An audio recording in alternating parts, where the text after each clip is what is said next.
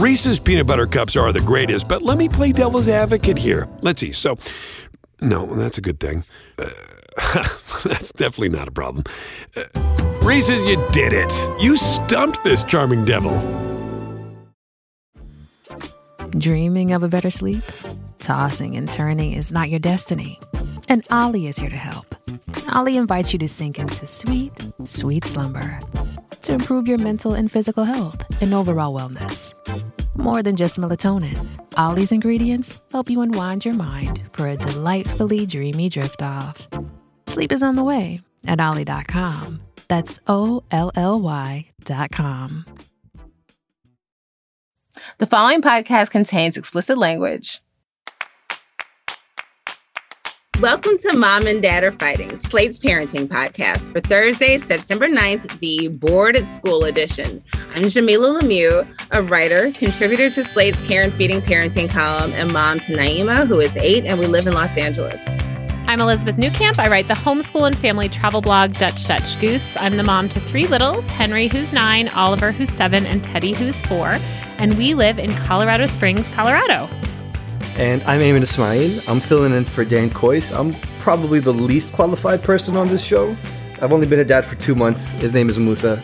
He's with us at the show, so if you hear some squeaking, that's him. We're always happy to have you and Musa on the show. Oh, Credentials need not apply. I'm like, I don't have any parenting blogs yet. Yes. yes. Right. Yes. yes. On today's show, we're going to be answering a listener question from a parent whose six year old has become bored with school. What can her mom do to get her excited about learning again? Then we have a listener who's trying to decide if she should give into her 11, almost 12 year old's campaign to have a cell phone. Will it be a helpful tool or a terrible distraction? Finally, in Slate Plus, we'll be talking about the whys of everything. Why? Because it is the favorite question of one exhausted listener's son. It is the favorite question of most of our children. What can we do to answer those curious, endless whys? But first, we'll kick off the shows we always do with some triumphs and fails. We'll start with you, Elizabeth. Do you have a triumph or fail this week? I have a triumph. So, first, a very small personal triumph is that today Teddy started preschool. Wow. He, he went right in and I picked him up at noon right before coming here, and he had a great day, which means that so this is week I do not have everyone in school because, you know, of course, now that I have Teddy in school today and Oliver had school today, but Henry had a day off. But it was so lovely. He has not ever had a first day of school. The other two had had them in the Netherlands. So Teddy had his first day of school. That was great. But the real triumph for me is that Henry is at this school in the woods, which is this public school here just for fourth graders. And there's only 78 kids. And one of the things they do very early in the year is an overnight where they sleep under the stars. And this had felt like one of the things that was like this insurmountable kind of hurdle because we have all these medications that have to be given at different times and we have anxiety and, and all these things to kind of deal with. But the school has been like amazing in working with me. So on Thursday, he went to school and I had just signed up with the school to volunteer at all the times that he needed the medicine so that I was there doing other stuff.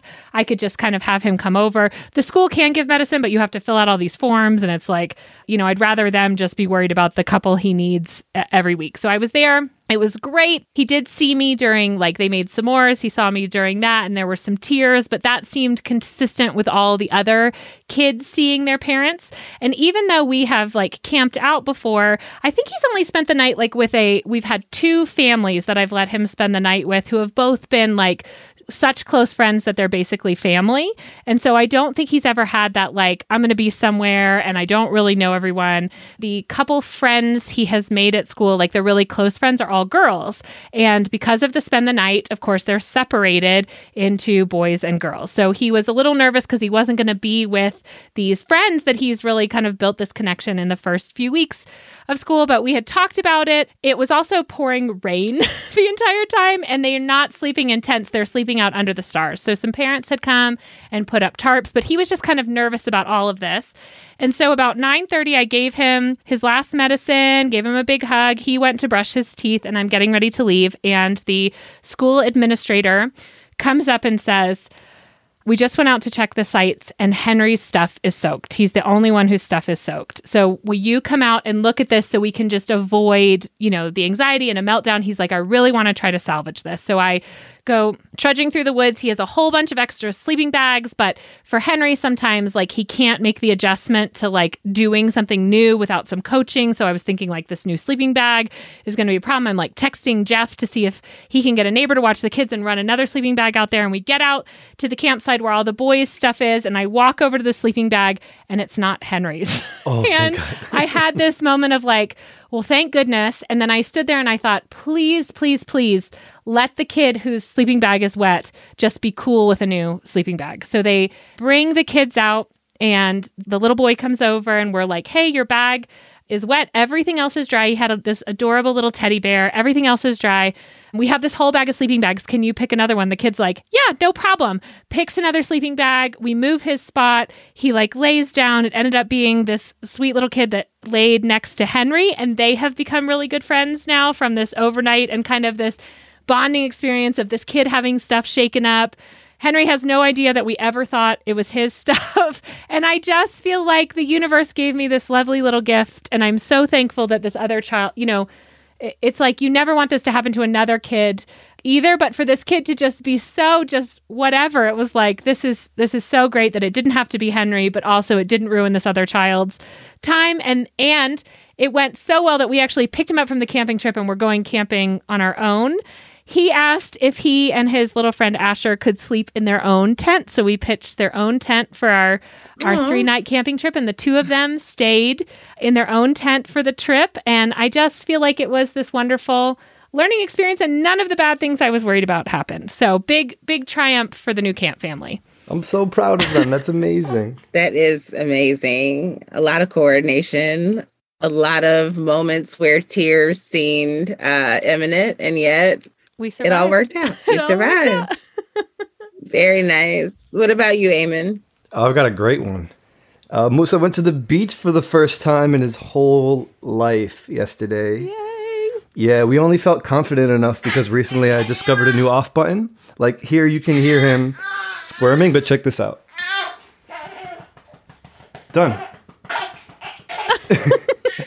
mostly, mostly. But all he has to do is stand up and he, he calms right down.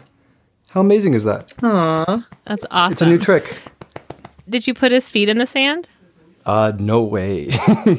His skin is so like sensitive right now that I thought like if he were to even get near the sand, it'll just be stuck there Yeah. forever. Like you know when you stab yourself with a piece of pencil, then it like stays in your body forever. Yeah. I thought like yeah. the tiniest little pebble could do that.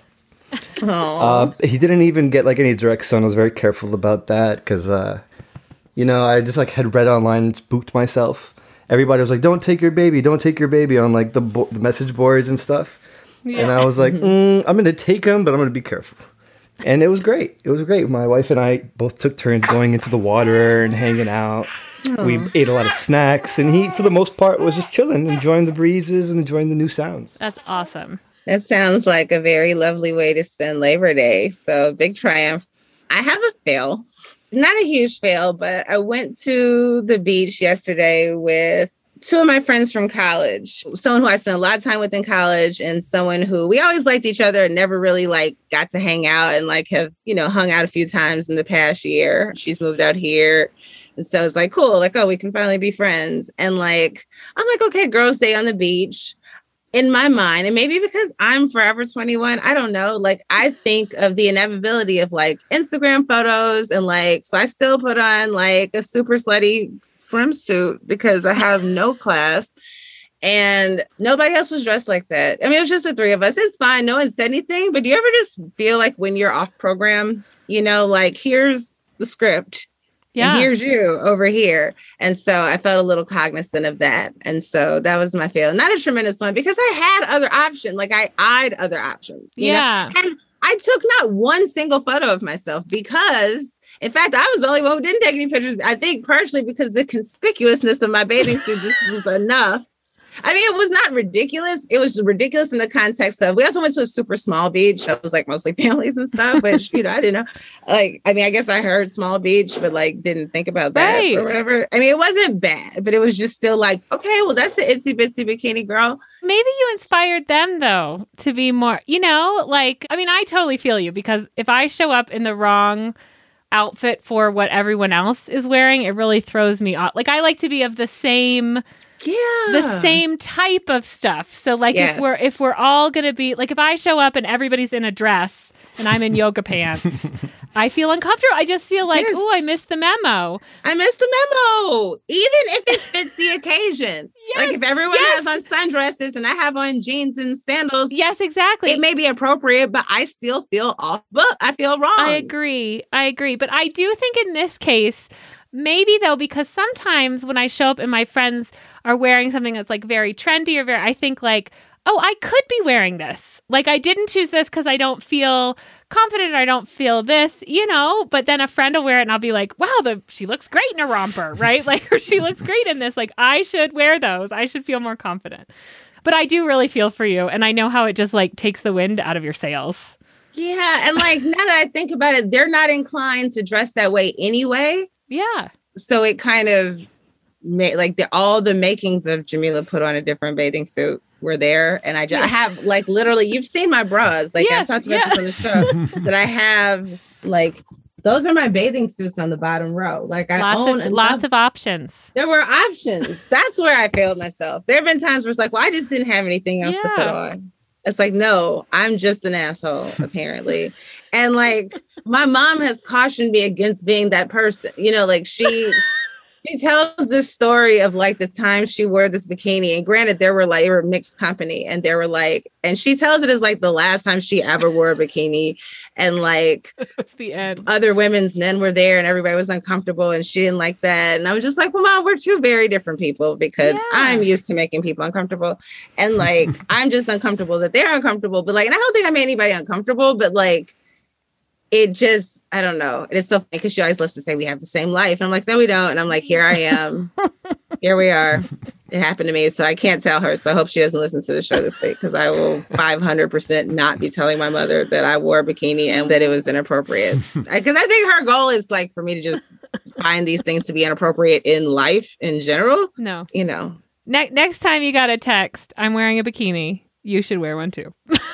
I will. and it's like, and I almost said, girl, I want to say, I kind of want to take some pictures. I need to take, you know, like, 'cause I wanted to take some pictures. That's why I put it on. And I thought about it. I was like, when I got there, I was like, I didn't really even feel like doing that anyway. It was a turn. I was like, today was totally a chill day. And I did chill. And the thing is, like, because I just wear bikinis, like, we've talked about the, like, how I thought everybody sunbathed in Yeah. their swimsuit thing.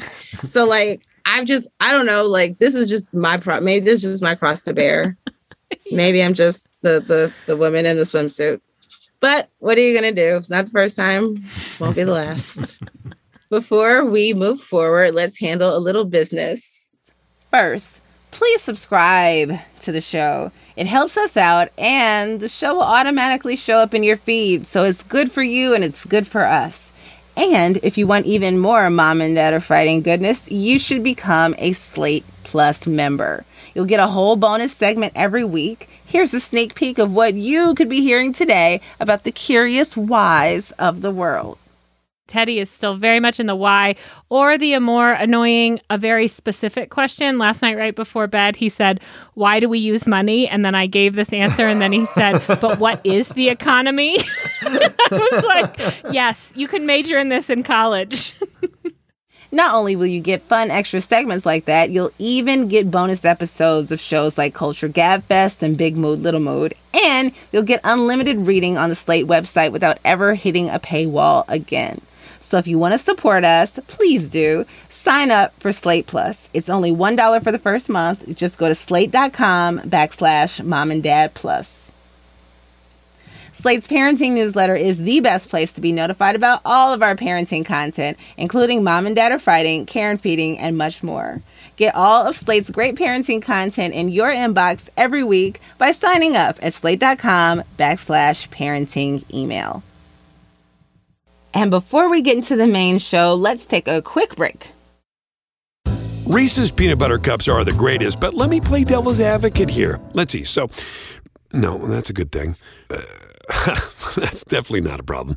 Uh, Reese's, you did it. You stumped this charming devil. Lucky Land Casino asking people what's the weirdest place you've gotten lucky? Lucky? In line at the deli, I guess? Aha, in my dentist's office. More than once, actually. Do I have to say? Yes, you do. In the car before my kids' PTA meeting. Really? Yes. Excuse me, what's the weirdest place you've gotten lucky? I never win and tell. Well, there you have it. You can get lucky anywhere playing at LuckyLandSlots.com. Play for free right now. Are you feeling lucky? No purchase necessary. Void where prohibited by law. 18 plus. Terms and conditions apply. See website for details. And we're back. All right, let's get into our first listener question, being read as always by the amazing Shasha Leonard. Dear Mom and Dad, we're only one week into the school year, and my first grader has already started complaining that she's bored at school. Frankly, she sounds like a jaded office worker. I ask her what she did or learned, and she answers, Nothing. It's so boring. We're doing the same thing that we did yesterday. It's all the same. She enjoys her friends and has fun in her after school program because they do fun things. What do I do at this point? Talk to the teacher or wait and see? For context, she went to a very academically oriented preschool and spent some time there doing their kinder program last year when schools had shut down. She's now in her neighborhood public school. It's possible that what she's learning now is a bit repetitive, but I truly don't know. What do you think, Elizabeth? So I think, dear letter writer, take a deep breath. it's going to be okay. it's one week of school. I can't be sure, but it sounds like from Henry's report and from what I remember, like the first week of school is a lot of repetitive stuff. It's a lot of, especially in the early grades, it's a lot of like just getting down the routine, seeing what people know. I think there are a lot of reasons that children can be bored when doing academics. I think it can be, of course, that they're not challenged. I think it can be that also that the material or what's happening is over their head. And so it's easy to just kind of ig- ignore it or say, I'm bored, I don't get this. It can also be just a way of saying, like, I don't like sitting. I like to be up running around. I like to be more active and I am bored that I have to sit at this desk. So I, I think there's a lot of things going on. I would definitely let it shake out. There is usually in the early fall some kind of parent teacher conference. I think they put this kind of early so that you have a chance for your child to kind of adjust to school and then you have a chance to check in. Of course, like if you notice other kind of disturbing behavior, I think it's never a bad thing to check in with the teacher, but I would really caution you against checking in in the way of like my kid is actually bored as opposed to saying like she's coming home saying things are repetitive. So, I'm just curious what your take on what's going on in the classroom is because I do think that most teachers eventually introduce some kind of system of like when you're done with work, you can grab a book or this is what we do because when you're managing a classroom with people that work at all different speeds, there has to be a way for kids to be done and not be disruptive. So something is there. It's just a question of does your child know that yet? Do they know the rules? So I would definitely, though, in the first week, kind of hold off. But in, in the next few weeks, if it continues, and certainly this is something you can discuss at the parent teacher conference to just say, this is what she's telling us. How can we as parents help support those rules? Or the systems you have in place. And I also think it's a great time to encourage her to solve some of her own problems. Like ask her, well, what is it that you feel bored? You know, have you done this work before? And is there other things you can do? Is there a rule about, you know, what you can do when you're done with your work? Like those sort of things, because I think it's important that, the, that kids start to learn to handle some of these problems. Look, we're all going to be in situations in which we are the smartest person in the room. We're all going to be in situations in which we are the dumbest person in the room. And it is important to know what to do in both those cases and how to manage this kind of, of boredom. I don't know. That's my. So basically, I think you just need to calm down. I'm so glad you made those points because I don't even know how I would begin to answer that problem.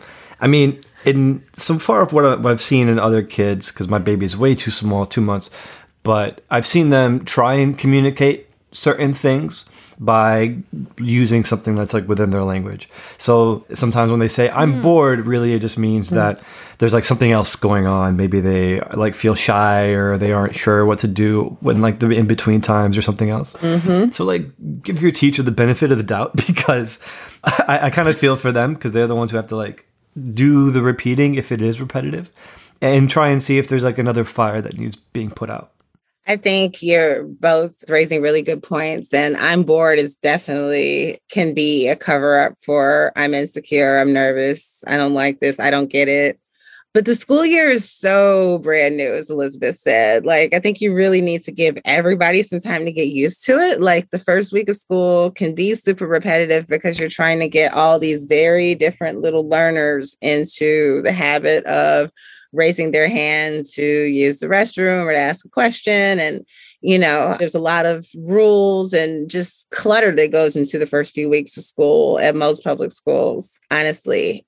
That said, I also had a child that went from a really academically and culturally focused preschool into a local public school that was a high performing public school, but also just kind of came with some of the challenges in terms of resources and classroom ratios, you know, et cetera, that come with public schools. So do be mindful of, you know, what your child is experiencing academically. And if you find yourself at a point where it seems that they're not being challenged and not getting what they need to you know successfully make it from one grade to the next and having having learned things as opposed to simply passing then you know perhaps it's time to reconsider the school but i think at this point you should give your teacher and the little one some grace I also wonder a little bit like from the mom's perspective like she says she asks questions like what did you learn today or what did you do and I don't know about you guys but those like my kids don't respond very well to those questions Same. I, I find that if I'm like more just kind of let them talk or say like did you do act like something that I know that they do or did you know also maybe asking about the stuff that she really does enjoy and see if the other stuff kind of trickles in i find better like my kids are much more likely to to answer questions about like what they did on the playground than what they actually did in school and i have Yep. to just kind of trust that eventually they're going to supply me with some of that information in order to have a conversation if that makes sense Is there anything that this parent can do at home that can get their kid more interested in school? I almost feel like if I was in that situation, I would be trying to think of something, some activity that's like play related that could also involve them like sitting down and drafting, like drawing or something. I don't know. Mm. I think that could work too. I think that like this is definitely a good time to try and be collaborative with the teacher, you know, and talk about ways to keep your little person and other kids that are losing focus engaged. I think there's also the big COVID asper- asterisk Right. next to everything that we have to remind ourselves that like this teacher is not having a normal school year that these kids have not had a normal trajectory from preschool to kindergarten to first grade that everything is a bit off. So expect the school year to be challenging in ways that it would not have been if we weren't living through a pandemic and you know just be patient with everyone involved but be proactive and ask questions. But as Liz, as elizabeth said your kids definitely at the age in which the how was school? What'd you learn today? What did you do? What stuck out for you? question is just likely to be met with absolutely nothing. But if you listen, they may drop some nuggets Yeah. of, you know, interest throughout the dinner time conversation. You know, like their eyes will light up and they'll mention something that happened in the science lab or whatever, you know, and you'll figure out what they actually care about. But on the ride home from school, forget it. What I w- I won't do what my parents did, which is say, school's supposed to be boring, suck it up. Uh, because like that's sort of like the message was was like I was bored and like well who cares? You're gonna go to school and you're gonna like it. That didn't Yeah. really work. But what did get me more interested in school I I can't remember being like kindergarten or anything but like definitely first grade was doing extracurriculars and and getting involved in like the post school life. And and I, I remember one time I asked for the teacher to give me something else to do after I was done and she handed me a broom and said sweep and I was like I felt like the coolest oh God. kid. I, I loved it actually. I was like, I felt like I had responsibility, and then it started this whole trend where everybody else wanted to turn with the broom afterwards. It was first grade. Like that's sort of like. The smartest teacher. That's so funny. the Smart smartest teacher. teacher of all time. But after that, I couldn't wait to get to school because I was like really excited to get through the stuff that I thought was boring, so I can get to the broom and, and do all the other stuff. There's a really great podcast that we listen to called Wow in the World. It's like a family podcast, like for kids. And they actually have an episode on the importance of being bored. And so you could also listen to that. Like listening to that did kind of knock this idea out of my kid's head that boredom was something I was supposed to fix. And instead, it's something like that they can either sit in and that's okay, or something that they can fix by, you know, listing things alphabetically in their head. I don't know, thinking like this is an opportunity for your brain to wander and do things. So that might be something too is explaining kind of the importance of boredom and also the importance of of what's happening in school. Like, yeah, not everything we do is always like as fun as recess and extracurriculars, but there's definitely reasons for it and finding value in that. And also kind of this idea. I mean, I, I think that's kind of fundamentally different than like, of course it's boring, but saying like, well, boredom has a place too, right? Like this is this is something that exists in life.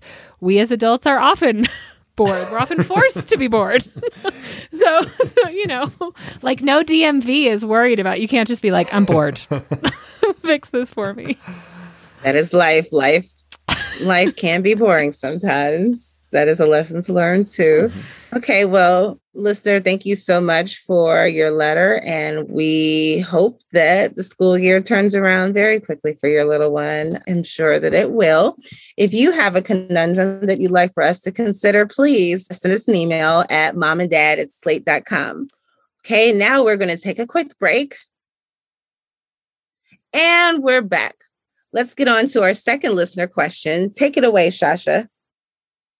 Hi, mom and dad. My 11, almost 12 year old is lobbying hard for a cell phone. He's starting middle school in a new building this year and may have to get himself to and from school sometimes.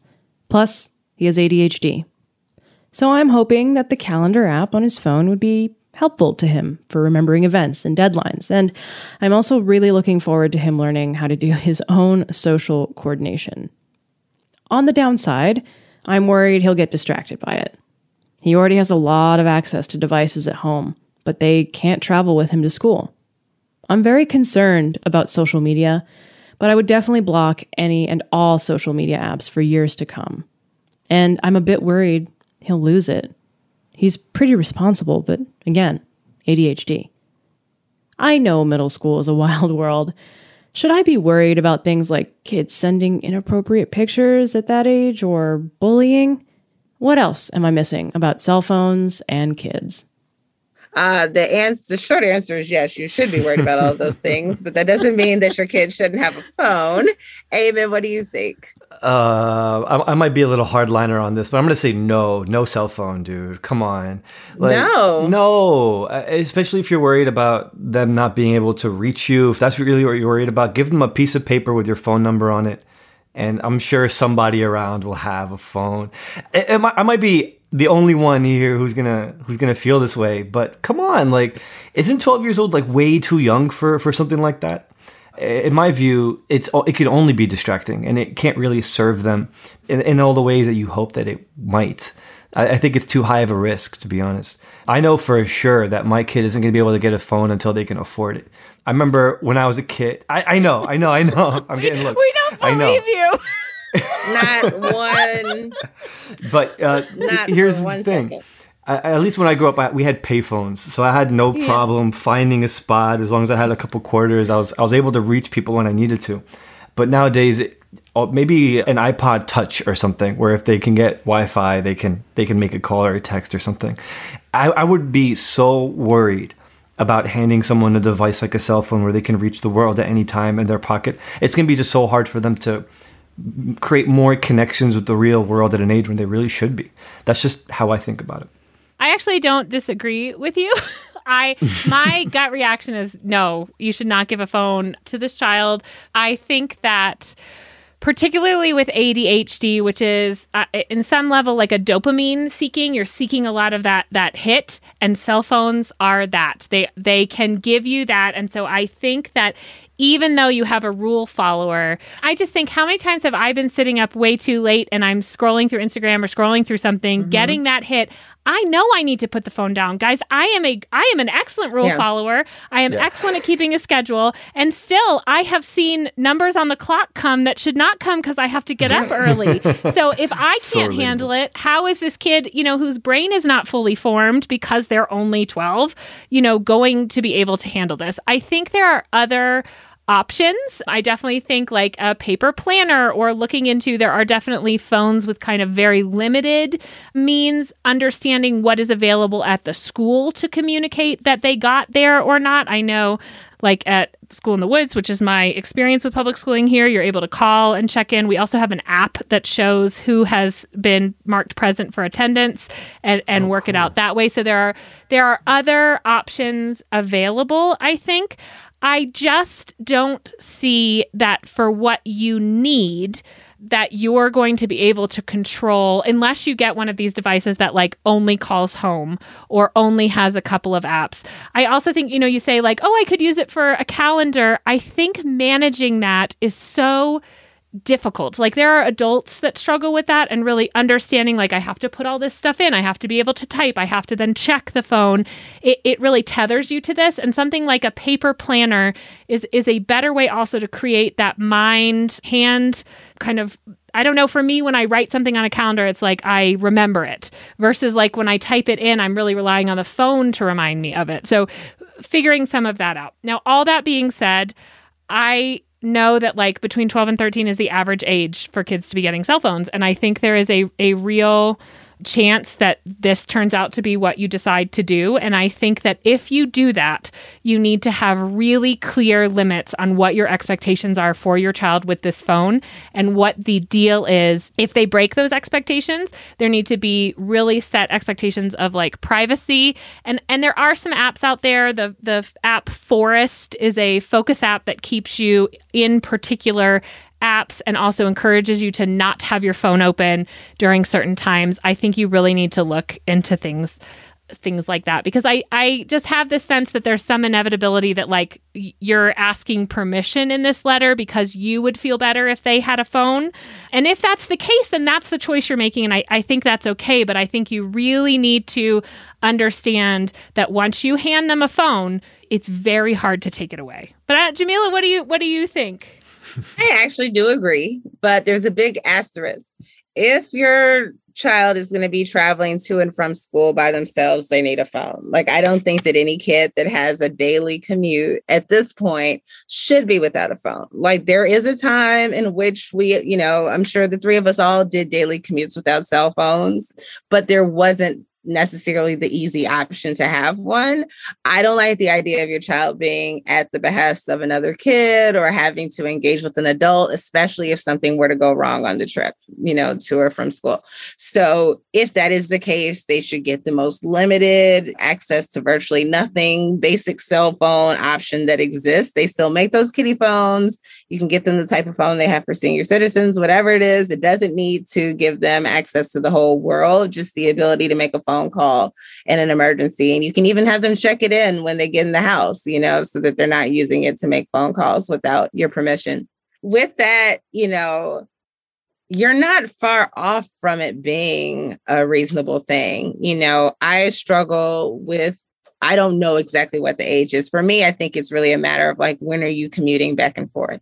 Right. But like, you know, almost 12 is almost 13, right? And I would imagine that a 13 year old would probably be a reasonable candidate for a cell phone. You know, this is somebody that may be going into high school or is almost going into high school who has a social life of their own and, you know, communicates with friends outside of school. You may not even have a house phone so they're going to need the you know ability to call people without saying mom can i have your phone every five minutes and at some point like even with access to other devices to do schoolwork, there are games and apps and things that you will deem to be permissible for your children. It may be, you know, there's a lot of people use the Facebook Messenger for Kids app. I haven't tried it yet, but I know a lot of kids Naima's age that use it and their parents love it you're just going to have to start thinking about what safety looks like for you and what you want to block and what you want to allow and start investigating those things. You know, I think that's what it really comes down to that even when you are ready to put a cell phone in their hand, you're not just giving it to them like here. You know, it's not a matter of like either you don't have one, which means you have no access to inappropriate content, which is wrong because one of your friend, one of his friends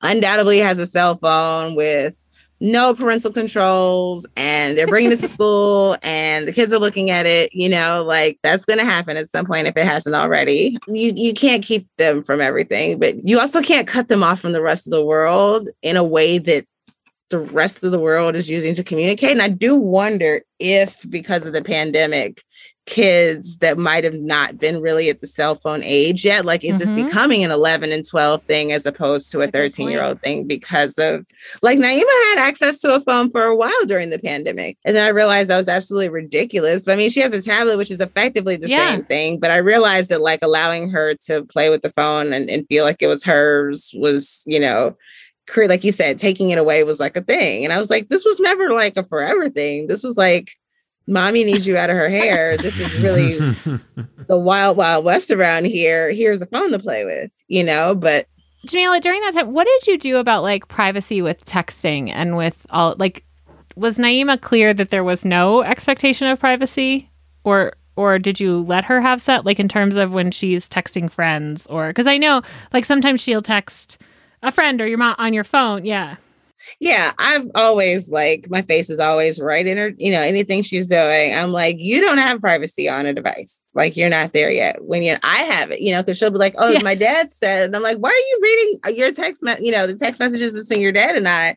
And like every so often I might be like, Oh, text your dad and say we're outside or whatever. But like typically, you know, like my text messages are for me. And like she gets a little bothered by that, like, you know, mm-hmm. hypocrisy, if you will, that like she doesn't have unfettered access to my communication, but I have it to hers. But like, yeah, I think so long as I do think that, like, for the most part, for the majority of the time that you're paying a child's cell phone bill, I do think you should have access to their communication. You know, I think there becomes a point as a teenager and you decide what that looks like because some 15 year olds might not be ready for that. It might be like, nope, you know, like you get this device, but I'm still going to read it at any time. Yeah. I mean, I wanted a cell phone when I was like 16, and a lot of other kids in my high school had cell phones, and I remember asking for one, and my parents literally just laughed, and they were like, uh, "Sure, how are you going to pay for it?" You know, and and there was just no way for me to do it. But I remember part of the reason why I really wanted one was because a lot of other kids had them. Yeah. So I wonder how much is this mom trying to justify this purchase for herself? When really their kid just really just wants one to to fit in with their friends or to, to be like anybody else. So i almost wonder even if you were to give them one with the expectation that they're going to use it for this and you're going to have all these parental controls and everything else you might be feeding into something else that's not healthy.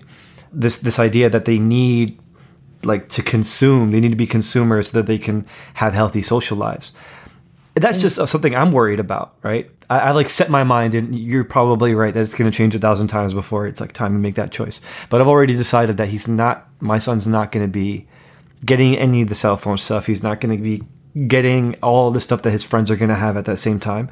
And I'm going to drill it into his head that you're different and you mm-hmm. have mm. this whole set of guidelines that you have to live by because you're my child.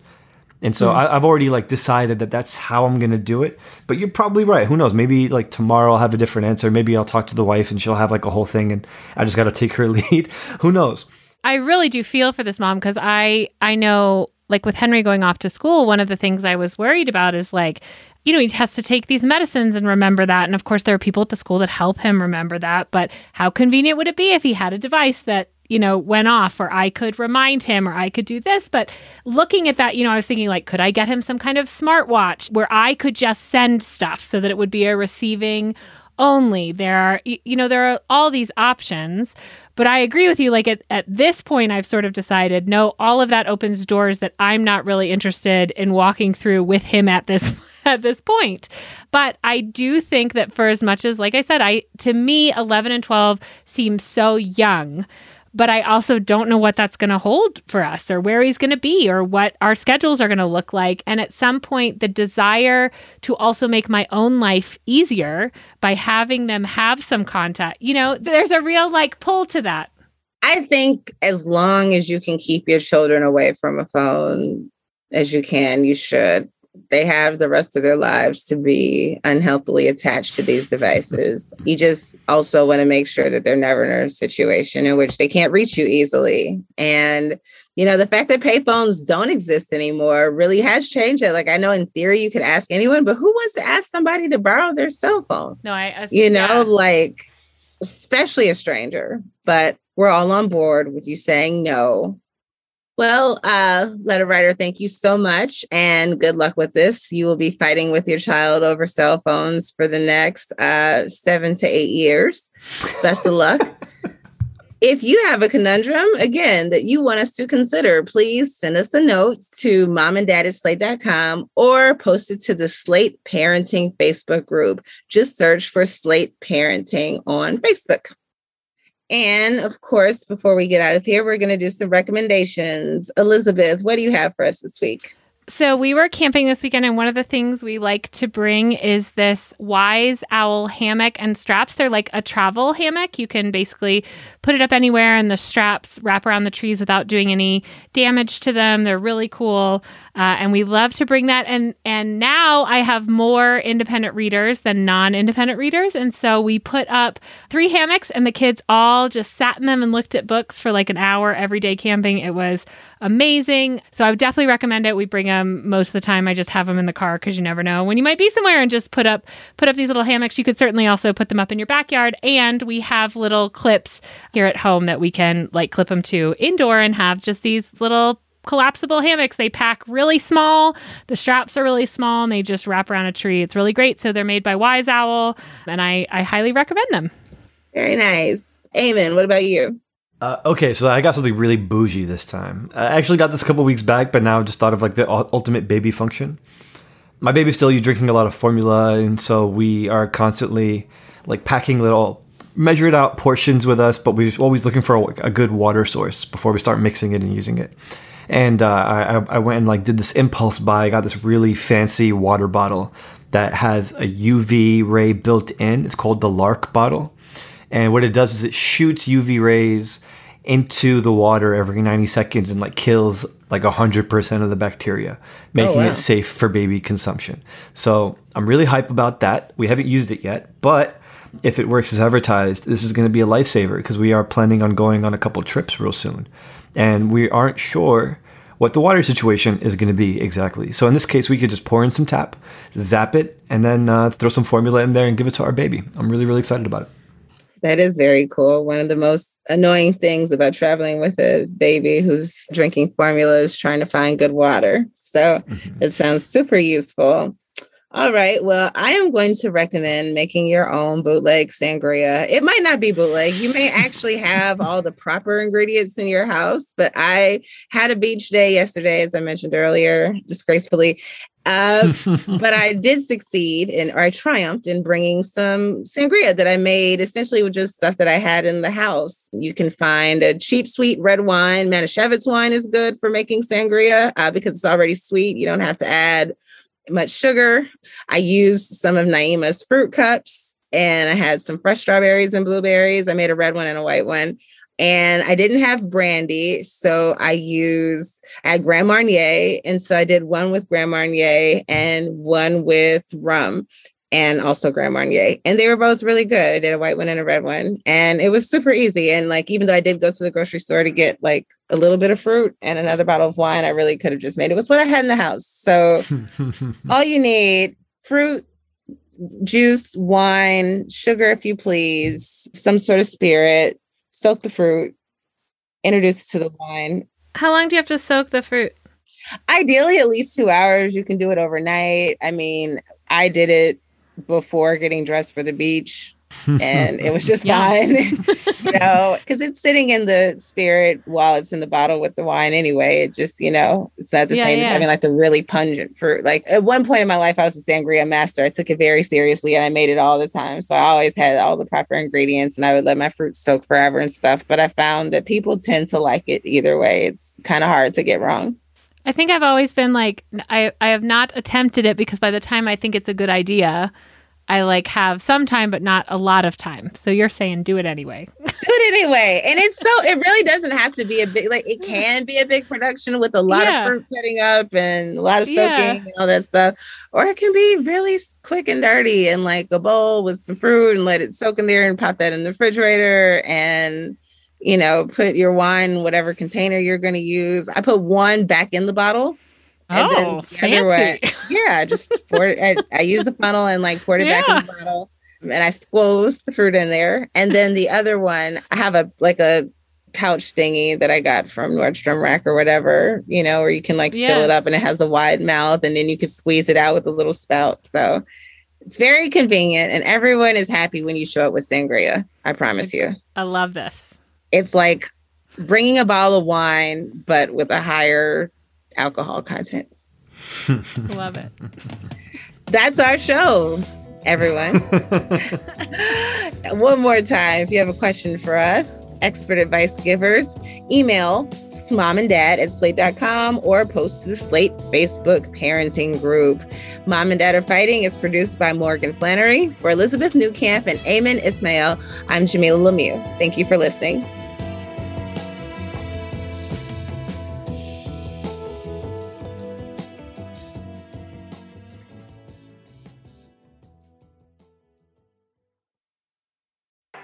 Swimsuit? Check. Sunscreen? Check. Phone charger? Check. Don't forget to pack the 5 Hour Energy. It fits great in a pocket or carry on, and the alert feeling will help you arrive ready for anything. Now get 20% off when you use code 5HE Travel at 5hourenergy.com. Expires April 30th. One time use only, not valid with other discounts. Remember, visit 5hourenergy.com and use code 5HE Travel to save 20%.